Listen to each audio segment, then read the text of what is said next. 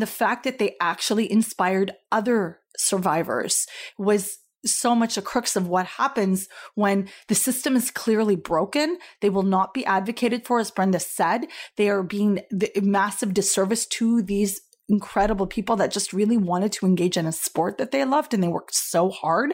But the other like point of this is this, that how these survivors affect each other. And I really hope from all this, there are other f- people out there. And if you're out there and, you know, you're inspired by this, or you can help someone else who's going through this, it can affect change. And this is where, as much as so much of this stuff is disgusting, there's beauty in this, in this type of healing. And I'm grateful to them, very grateful to them for that.